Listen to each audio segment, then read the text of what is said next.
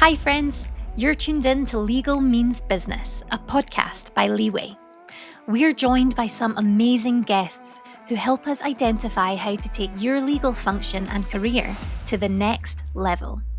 I'm your host, Steph Smith, and we're talking all things legal ops and legal tech, as well as other critical skills needed to help you thrive in the evolving in house arena. Don't forget, you can watch us on YouTube or listen on the go through Spotify or Apple Podcasts. If you enjoy the conversation, please do hit subscribe and let us know what you think on social.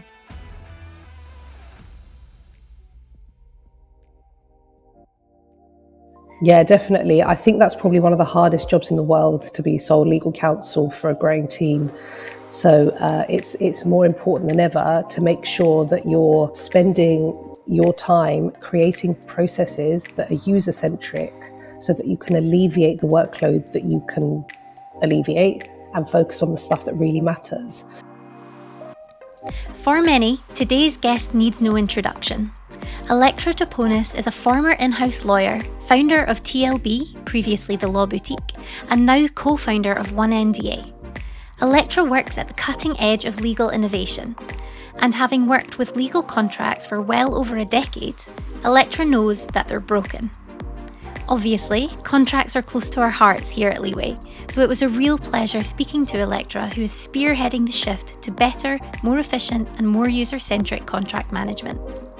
Today, Electra explores all things legal design and how we can apply design thinking to truly make legal processes and contracts fit for purpose. Electra shares some super valuable tips to implement design thinking in your legal team. So, without further ado, let's dive in.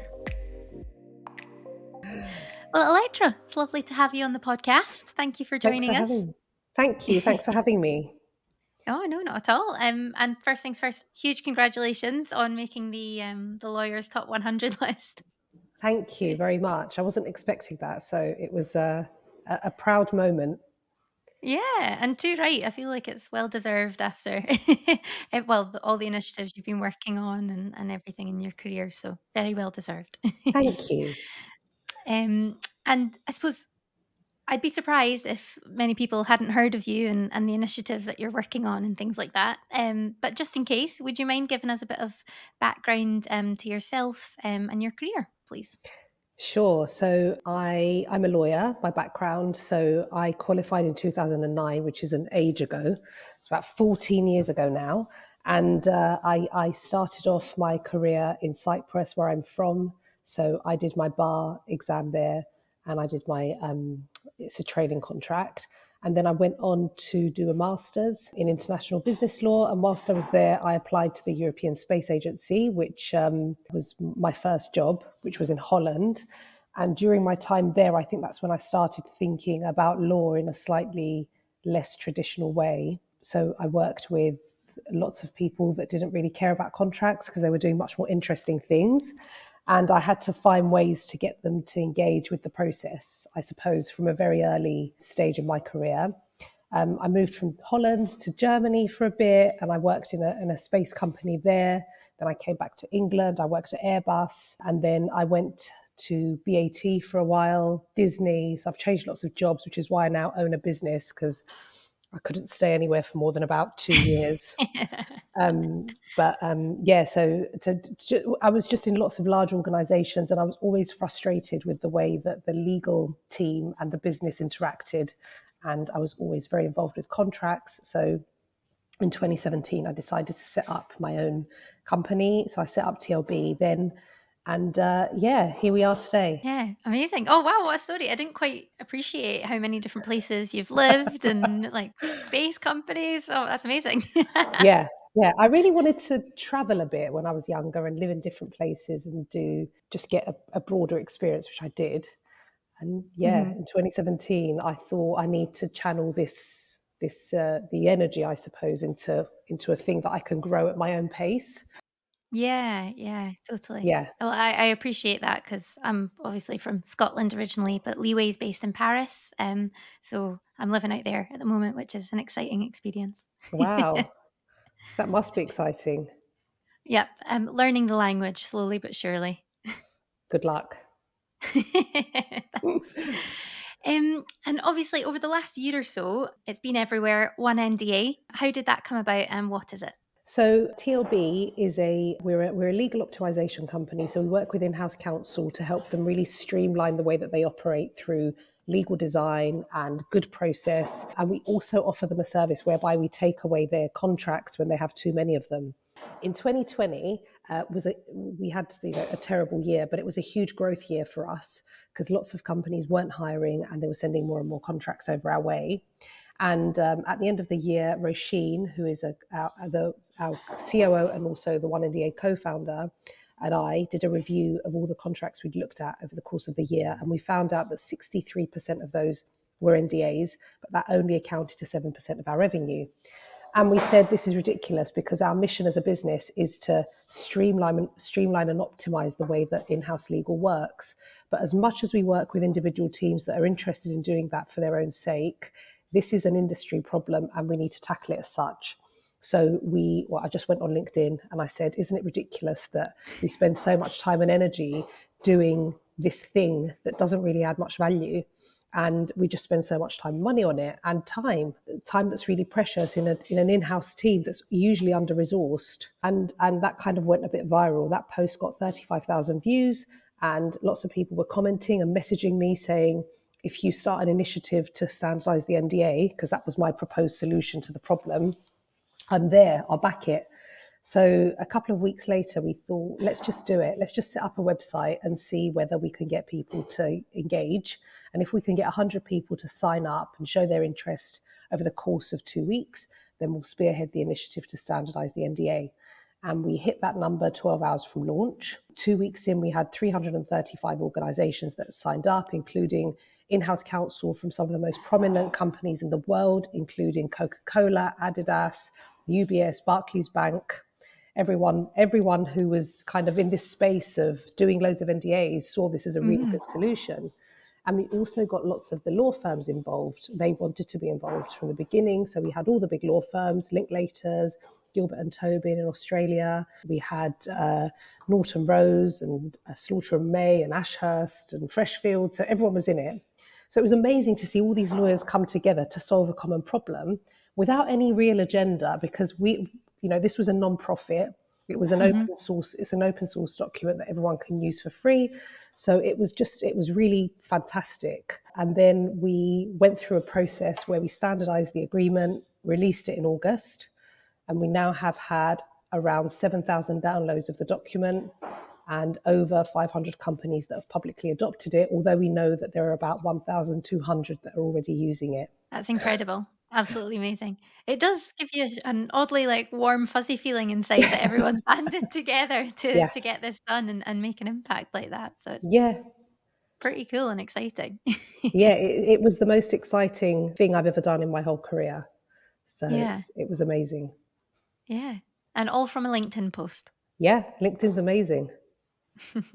well, uh, you've obviously identified a big pain point for everyone, so that everyone, yeah, banded together like that. So that's pretty. I cool. mean, NDAs. Everyone hates them. Let's be honest; they add no value, and well, they do add a value. I suppose they do add a value, which is that they act as a bit of a ritual between parties. It's like when you go out on a date with someone and you invest your time in taking them to a nice place.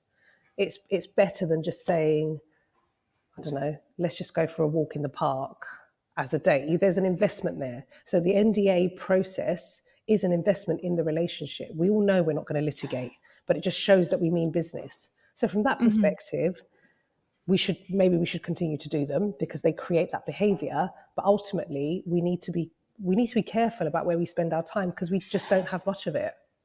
Yeah, totally. And when you did that piece of research, excuse me, when you realized how much time you were spending on NDAs, I bet that was a jaw dropping moment. It was disgusting, actually. It's like, why are we doing this? What a waste of life. And also, when we started the initiative, one of the law firms did this research piece, and we found that they, they showed that less than 1% of NDAs ever get litigated. So, I mean, it's, it's a, it's a, um, you need to balance out the effort that you're spending versus the value that you're getting. And it just doesn't balance out. Yeah, totally. That makes sense. Mm-hmm. And I guess the whole One NDA initiative falls a little bit into legal design, um, which is obviously a hot topic, but often a little bit misunderstood, maybe. Um, Yeah. So, what is legal design to you? Yeah, so one NDA is one big legal design project. So there's no two ways about it.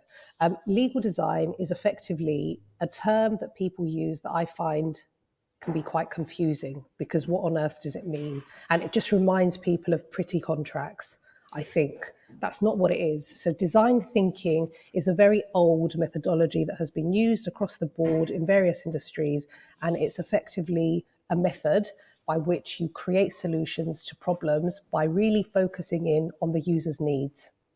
So instead of going, so in the legal world, as a lawyer, you might say, I need to cover myself when I write this contract. So if anything happens, it's waterproof and no one can say that my drafting was terrible. Or they might say, I need to create this contract so that if the judge sees it, um, they'll be able to interpret it in this way. But, but, in, but by doing that, we're ignoring the main user of that of that uh, product because your contract is a product. And just to be really clear, design thinking in law doesn't only apply to contracts; it applies to everything that we do in in in not just the in-house space, but generally. And so it's important to focus on the predominant user so that you can create something that's fit, fit for purpose. So, in the use case of a contract, the end user is usually the business person. It's not even the lawyer in house or externally that's drafting or reviewing or negotiating that contract, it's the business user. Because that business user will need to interpret it, operationalize it potentially, and then work on a project or receive a service on the basis of that contract. What good is it if the business person can't understand it or sort of understands it but needs support from a lawyer to interpret how it's going to work on the ground? You're not really creating something that's fit for purpose. Fit for purpose in law doesn't necessarily mean it's waterproof in case this goes to court. You know, that's a uh, so in the case of NDAs, less than one percent of them get litigated in in in the in um, in the world of law, less than two percent of disputes get litigated because most of them get settled outside of the courts. So the persona of the judge is a very rare one that will ever see that thing that you've created. So you should be focusing on the needs of the user, and by focusing on the needs of the user, you need to get to know who the user is. So business person doesn't really want to read legalese, doesn't understand it, how does that person feel when you put a contract filled with legalese in front of them? Or if you ask them to follow a process that's fit for purpose for the legal team, but is really confusing for the business person, it's just not going to work. They're not going to engage, or they will engage, but begrudgingly. So there's a, there's a there's a huge there's a huge knock-on effect when it comes to that. So taking a step back, applying design thinking is become is just taking a very empathetic approach towards the user and using um, using processes whereby you you don't just jump to the solution but you empathize with the user you understand what they, they need you do a discovery piece there and then you put together some things that you think might be viable you test them you iterate and then you create your solution in law, that's not something that we're ever taught to do. We're taught perfection from the outset. And if you screw it up, you're screwed because you're going to get sued and your, your reputation will be damaged. So, taking that fail fast, fail quick, get it right through iteration approach is design thinking in law. And the output is an artifact that is fit for purpose for the end user and not for a scenario whereby it will go back into the legal system. In essence, legal design is all about applying design thinking.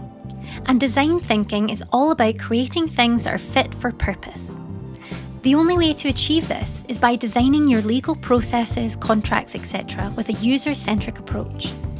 To help you really understand legal design, you can view your legal matters, such as contracts, like a product. When designing a product, you have to think about how the main user will think and feel and act when interacting with it. Keep this front of mind at all times to create a product that's fit for purpose for your main user, not a hypothetical, unlikely user such as a judge. And what are the, the benefits um, that, that you'll find if you do implement legal design throughout your work? Yeah, so particularly in house. Yeah, so if we take the in-house example, so less than, um, I think it's less than 0.37% of businesses' money is spent on the legal department.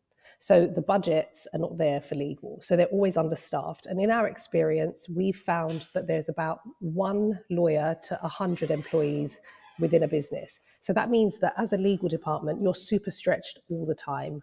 Plus, in a in a fast growth organization particularly you'll find that you're always having to do really complex stuff because there's changing regulation. You know even the pandemic has caused a lot of work for lawyers who are trying to see you know how does it work with our staff and stuff like that. So you want to be really strategic about the things that you do. And strategy doesn't mean i have a plan. It means i'm really smart about the things that i do but also the things that i don't do so you have to be a little bit cutthroat when it comes to say it comes to choosing the things that you don't do. Now the things that you don't do should be things that aren't really adding any strategic value to the business. You're best place as an in-house lawyer to do the work that's going to add the most value and do the work that requires someone in-house to, to, to do it as effectively as possible. So, that, so that's the premise. That's why you need design thinking, right? You need to do as much as you can, add as much value as you can, with as little resource, with the little resource that you will have. So, how do you do that? The way to do that is to make sure that the things that you're not able to do are still being done well. And you can do two things. You can either outsource them to a legal company and they'll do a good job, but there are other things that you want to insource. And that means giving them to other people within the organization that are well placed to, to do the job. So that's one thing. So you're insourcing, so you're giving, for example, DSARs, you're giving those to your uh, data subject access requests, you're giving those to your customer services team because they're really well placed to do it. And if you give them a really good playbook, they can do it with little risk. And the other thing is, you want to make sure that you're not wasting your time doing repetitive things. So, first, insourcing how do you get people within your business who aren't lawyers to do the things that you need them to be doing with, with minimal risk. And the other thing is, when you do do certain things, how do you make sure that you're um, you're following a process that will enable you to do the best job possible without a lot of repetitive work. So that's where the design thinking approach applies really well. So if we take the example of insourcing, say you decide that data subject access requests are quite repetitive and actually you don't need to be doing them, your customer services team can do them really well if you give them the guidance that they need. So the way to approach that is first of all to get to know the customer services team. Who are these guys? What are they doing in their day to day? Are they actually best placed? You know, what, what backgrounds have they got? Is there anyone within that team that's really interested in developing a skill set that they don't already have, maybe in the legal mm-hmm. team? And so you don't just start off by going, we're giving this to the customer services team. You start off by going, I've made the assumption that that's the right team. Now let me go and get to know them and figure out whether they are, in fact, the right team. If they are, who within that team do I need to influence the most? Mm-hmm. Right? And then what do they need from me? What do they need? And how best do they follow instruction so that I can provide them with a guidance note, a playbook, a canned responses spreadsheet that they can follow as seamlessly as possible with minimal support from us, but in turn, making sure that they're not increasing the company's risk profile because ultimately that's the lawyer's job is to enable business, but also to minimize risk. So, how do you do that? And by getting to know them starting off small. So you could put together an MVP, a minimum viable product, which can just be a very basic Word document or spreadsheet. Give that over to them, get them to respond to the uh, DSARs, and then see how it goes. Hold their hand for a bit, learn from it, iterate, and then go back. So, and by the end of the process, you have a, a really fantastic self-running uh, DSAR function that you're you're not even running yourself and yet you've mm-hmm. just saved yourself loads of time because you're no longer doing that work and another team is. So that's the premise. So that's the yeah. insourcing bit. And then i suppose when it comes to you doing the work you want to make sure that people are giving you all the information that you need from the outset. That's a really good example of where design thinking can apply. Because if you're a legal team and say for example you're receiving uh, instructions from all over the business you can really streamline that process by creating a legal front door or buying a piece of tech that does that for you. And in that process, you should really be thinking about the questions that you're asking because you don't want to be asking questions that are confusing because people just won't engage and you won't get the information that you need. So it's about getting to know the people, testing out lots of different things, finding the best solution, iterating, making it great, and deploying it. The workload of in house legal teams has been on the rise for years now. So you have to be really strategic about the things that you spend your time on and the things that you don't. To decide, you should split your tasks into three buckets. Firstly, keep it inside the legal department. As the legal team, your task should add strategic value to the business. Here, you need to do as much as you can that adds as much value as possible with the little resource that you have to hand. So you need to be strategically selective. 2. Insourcing. How can you distribute ownership of tasks with minimal risk to other people and teams in your business who are well placed to do the job? 3. Outsourcing. Outsource overflow or specialist legal tasks that require a lawyer to a legal company to reduce the in house burden, while still ensuring a good outcome. Lastly, by applying design thinking to each of the processes above, these will have the right people working on the right things with both confidence and efficiency.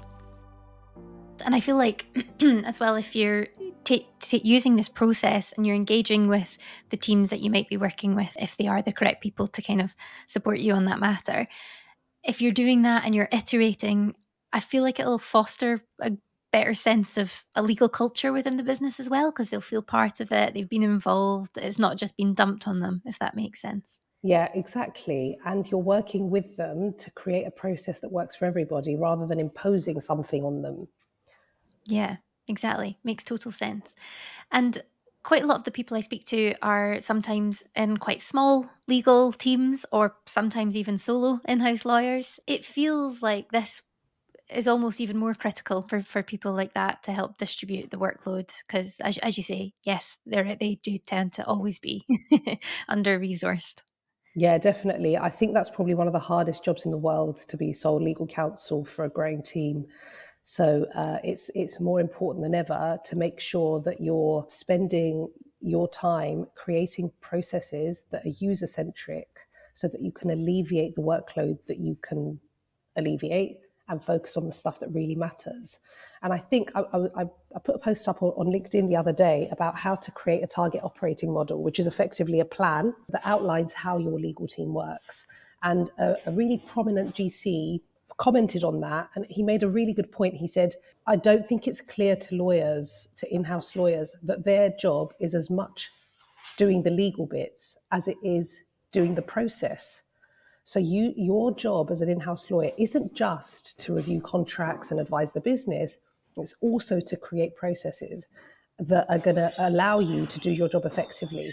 And if you underpin that uh, that process creation by design thinking, then you're in a really good place because the processes you're creating are going to be fit for purpose and they're going to give you the outcomes that you need rather than just it's like building a product, isn't it? You can't just blindly go into it and say, I think the world needs this product. You have to test, you have to iterate, you have to ask people, you have to do your research. And so that's re- a really big part of the in house functions remit and without that you just you just see lawyers that are always drowning and not able to do what they need to be doing and uh, uh, uh and you're not effective yeah totally and as you say like lawyers aren't generally taught this stuff you are taught perfection and, and to get it right first time so i guess it takes quite a bit of a mindset shift as well massive mindset shift. I think firstly it's that, you know, my job is not just to do the law. My job is to set up a function that's scalable, that's easily operationalized and that's going to um, that, you know, you're going to be tested on your finances as well. So that's within budget. So that's your job. Your job isn't just the private practice job of a lawyer. It's a different it's a different role altogether. And there's not so much literature around what the in-house role entails because it's mm-hmm. actually quite a new phenomenon. So 25% of lawyers now are in house, which is huge. It's a huge growth. It's doubled over the last 15, 20 years. Mm-hmm. And so we're seeing this trend towards the in house career path, which hasn't really been a thing over, it's quite a new phenomenon. So we need to be clear what the remit of that role is. And I think that's why legal ops is such a big deal now. And mm-hmm. five years ago, people didn't even know what it meant. So mm-hmm. le- legal ops is a fundamental part of the legal function, and without one, I don't think a legal function can perform very well because you're just spending your time doing repetitive tasks or administrative tasks or low level tasks and you're not really able to you have got the room the headspace to add the value yeah, totally. Legal ops has kind of allowed that, or brought to the forefront that it is a priority, that the process part as well. Because I think we've all been there when you've been just super busy and you're just trying to get through your to do list. So you're not giving enough time or focus to getting your ducks in a row, essentially, yeah. which is hopefully what we've seen with the rise of legal ops is giving that focus and that attention um, and that priority to getting that right so that you can really function more seamlessly and much more efficiently. And you're only human. If you're constantly getting thrown bombs, you're just you you want to focus on that because you want to do the tactical stuff that's going to get the you know get rid of that fire off my desk now, please. Yeah. But it takes a different mindset, and a, you need you need headspace to step back and go, okay, strategically now, what am I going to do? Because I'm sick of these bombs being dropped on me all the time. And that's mm-hmm. where legal ops is really good because they're not doing law; they're thinking about the way you operate and they can come in and create a structure and governance and process and iteration constant optimization and you need that. And if you can't if you can't do it because you're constantly firefighting then you either get someone in to do it for you or you force yourself to block yep. your day out to think about the way you operate rather than what you're doing. Totally. Yeah. And i think it's so important that people do that because yeah it's it's difficult but worthwhile. Yeah and it feels like with legal design, it feels like it's it's moving from oh yeah, it's a nice to have, like you say, pretty contracts, to becoming a must have essentially. Yeah. And like we've seen that with the the FCA and the things that are being implemented, um, almost to force it. Yeah, that's such a good point. So the FCA guidance is just a huge, you know, flag that this is going to become mainstream, and it should be mainstream I think it's unfathomable that you would put a set of T's and C's, 100 pages, and expect someone to read it. No one's going to read that. Come on, let's be real. We're on our phones now. We just want to accept the T's and C's without even reading them. I'm a lawyer. I never read them ever. I just accept and crack on. So if you're if you're in an in-house scenario and your job is to review contracts, then what does that mean in terms of how do because your job, as I said before, isn't just to mitigate risk, it's to enable commercial transactions. It's to, it's to enable growth of the organization. So, a way to do that is to have really good contracts so that you can negotiate quickly and get your deals done. And if you don't have your own template contracts, you want to have a good playbook that sets out your preferred positions, what you're going to push back on and what you're not going to push back on, so that you can do that really quickly whilst minimizing risk, creating a consistent landscape. This is all design thinking principles. Applied mm-hmm. to the creation of artifacts that will support your function. And um, it's not a nice to have anymore, it's a must, and people will start to expect it. And I think we'll get to a point in five years where you see a hideous contract and you go, no, I'm not even going to review that. This is not a starting point. Another example is user journeys. So when you go onto an app or a, or a web app and you try and sign up, if the first bit is you signing up to the T's and C's and that's full of friction and you're a you're actually a B2B business and, and the and the T's and C's are going to be seen by a lawyer, you don't want a horrible user journey with a hideous set of T's and C's that's going to delay the process because you're going to just get drop offs. So eh, design thinking in the application of law is is paramount in today's world where everything's fast and you want to grow quick and you want to sign up quick and you want to close out the deal quick, you've got to apply design thinking. Otherwise, it just won't work. Yeah, totally. It makes sense. And you've, you've touched a lot on contracts there, obviously. What, for someone who hasn't applied design thinking yet, or that they're aware of, they might have um, sub- subconsciously. Um, how? What would be the first steps that they could take in terms of contracts and to apply design thinking? Try reading it yourself by putting yourself in the shoes of the person that's actually going to need to use this contract. Try reading it with a different mindset. Take your lawyer hat off for a minute and start looking at it with a different lens. and then give that contract to someone who's a business person and get them to give you feedback. Read this contract and tell me what you think it means, and just you know watch them watch them be really confused. And so, so do a discovery piece if you like. Do a discovery piece and figure out what your areas of friction are, which bits are super confusing, especially if you're a lawyer, you will be amazed sometimes to see that there are, there are words that you just take for granted that are clear that a person who's not a lawyer doesn't understand. I'm not saying all contracts need to be readable by anybody who's not a lawyer. There are transactions, you know, finance transactions and M&A transactions. You're always going to have lawyers involved. But think about your end user.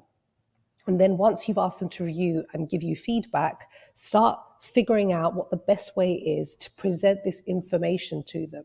Because all a contract is is information. And there is a thing called information design. So think about how you're going to present this information to the other person for maximum effect. And there are things that you can do to make that that user journey. If you think of your contract as a product the user the reader will go through a user journey. So they'll start off by reading it the first thing you want to know is what well depending on the context it might be the parties it might be the background how many times have you delved into a contract not even knowing what it's about? You get to the fourth page, you're like, oh, okay, this is what it's about. Or I still don't know what this is about. I need to go and Google them.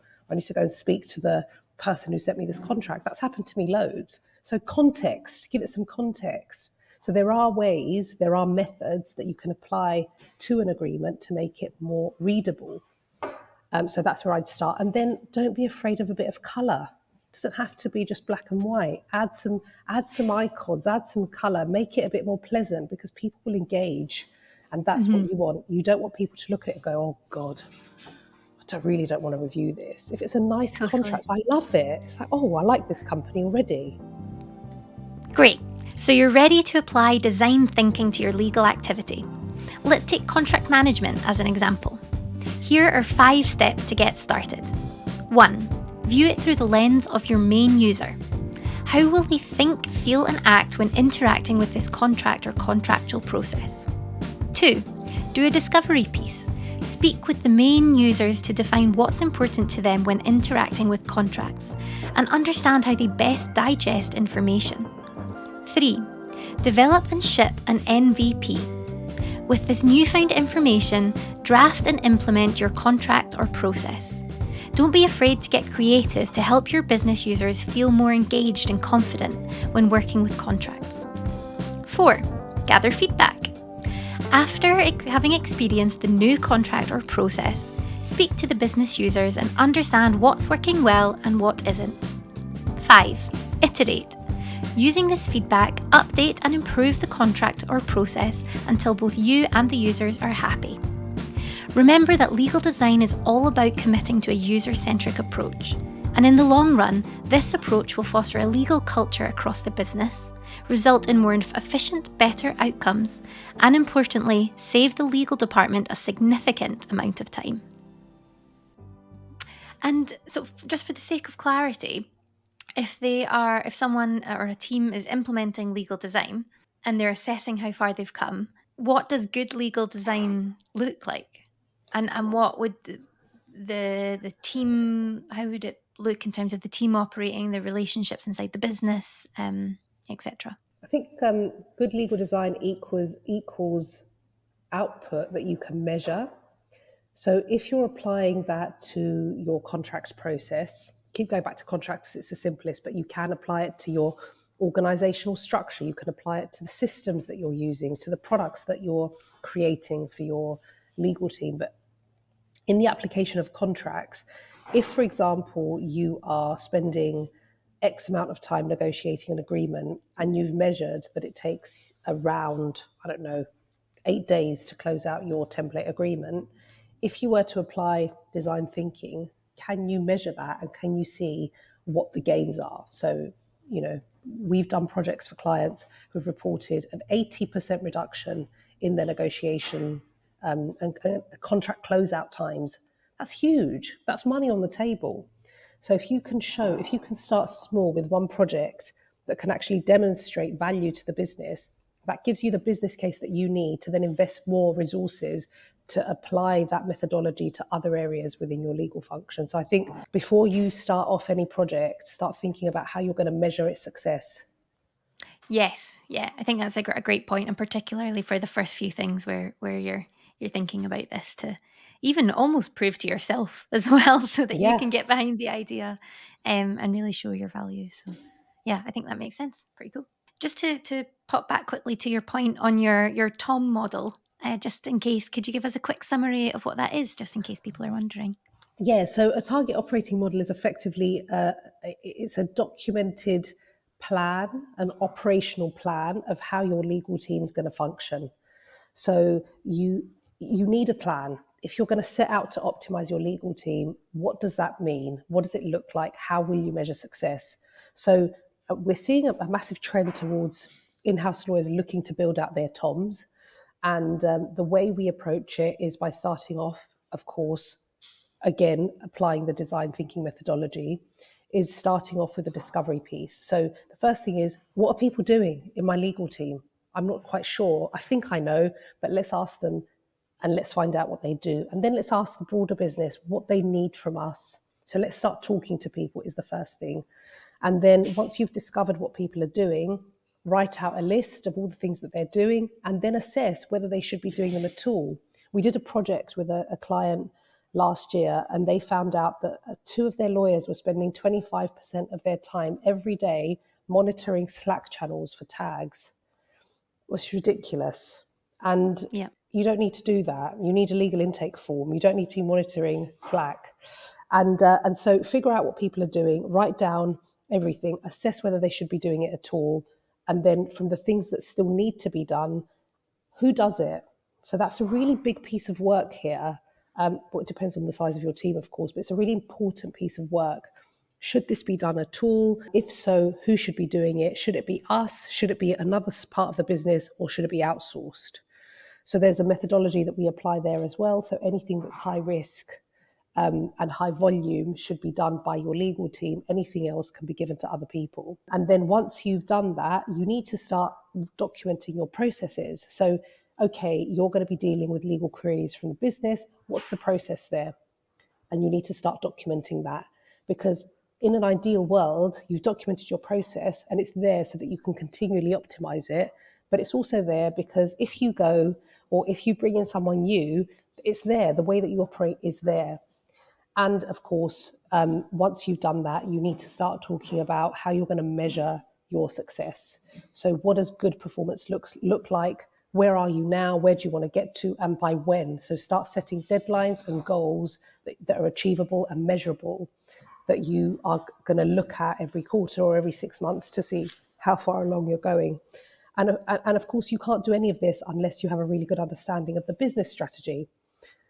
And, and, I, and, we've seen examples of legal teams that don't really know what the business strategy is for next year, what the plans are for the for the business next year. And that's not because they don't care. It's because often the CEO is not very good at communicating it, or they don't really think it's their role to go and find that out. But it absolutely is because if your business is going to be raising money next year, or they're looking to downsize, or they're looking to exit, whatever it is that you're doing in the legal team needs to be structured to support that objective. So find out what your business strategy is, set out your legal strategy and the things that you need to be able to do in the next year, figure out what everyone's doing, assess whether you should be doing it or not and who should be doing it, write out your processes, write out your OKRs or your objectives and key results, and then put in your governance your, your, your checkpoints with your team and the broader team to see whether you're meeting the objectives that you've set out to achieve. Your legal function should have its very own business plan in place. Electra calls this a target operating model. Here's what it might look like in practice 1. Setting the scene. This is your legal function's mission, vision, and values.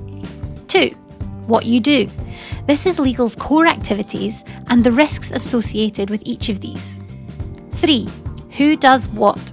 Who is responsible for the relevant tasks, including those outside of the legal team? 4. How are these tasks completed? What are the processes that underpin each activity? You can use swim lanes to explain who is responsible for each part of the process and indicate any tech used throughout. 5. How are you measured? What are your objectives and key results, or OKRs? These need to be mapped against your business strategy and ultimately your legal strategy. All legal teams should have a target operating model in place. In fact, creating them in the first place is a hugely beneficial exercise. And having a documented version of how your legal team operates creates clarity and drives motivation for your legal team and others that are involved with legal work. um, and just to, to tie it up, what do you think the future of legal design holds? And we've touched on it a little already, but what trends might we expect to see? I think over the next five years, it won't even be a thing. It will just be the way things are.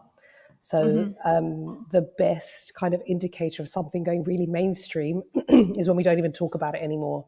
So I'm hoping yeah. that just like legal ops, still being talked about a bit, but totally expected that it's part of a function. Um, mm-hmm. I think legal design will just be the way we do things. It won't be a special thing, you know? Totally. Yeah. It's exciting. Yeah. I like that yeah. way of looking at it as well. if we're not talking about it, we've made it. Good. Um, and just to finish up, what's next for for yourself and One NDA, TLB? Um, what have you got coming up this year? Um, well, uh, lots of exciting things coming up. I'm going on maternity leave in, uh, oh, June. Thank you, thank oh, you. Oh, that's amazing. Thanks. Uh, a well deserved, well, a well deserved break. Definitely not I'm a break. Sure about that. not expecting any breaks. I think, I think I'll be looking at work. Like running a business is so much easier than having a baby. I think that's what will be the lesson learned there. But um, yeah. yeah, over the next over the next year, we're looking to really double down on all the legal design services that we're offering. We're seeing a massive trend towards that now, much more than last year and the year before, actually. So I think the mm. pandemic has really brought into focus yeah. what we're doing and how we can do it better. Because when you're just working from your kitchen all day long, you lose the office the, the office banter. And so the mm-hmm. focus mm-hmm. is on what you're doing and how you're doing it. So I think from that perspective, it's been good. So we're really doubling down on that. We're doing lots of this more strategic consultancy work as well. We're doing lots of product design. So we're working with product teams to streamline their user journeys and their onboarding processes for their customers. So all that is really exciting work that, um, yeah, I'm just very really excited about 2022 and how that's going to look for us. And of course, One NDA will continue. Um, we don't know what's next yet because the community will have to drive that. But in February, we're releasing the second version of One NDA, which will which will include the iterations that we've introduced after taking feedback from the community, plus an M&A module to make it fit for purpose for a finance transaction scenario. And uh, yeah, after that, we'll see. The world's our oyster. Yeah. That's amazing. Bit, bit busy year, but fantastic and super exciting stuff going on in your personal life and uh, in your career and in the legal industry. So, indeed. Yeah, thank you so much for for taking the time out to speak with us about it. It's a super exciting and super important topic as well. So, looking forward to sharing it with everyone. And Thank we'll be sure to, to point to your LinkedIn because there's loads of great content on there. You. Um, and your podcast, of course, the Optimized Lawyer, uh, which is fantastic as well. So we'll be sure to point there. So thank you so much. Thank you very much. Thank you so much for your time. I'll speak to you soon. speak to you soon.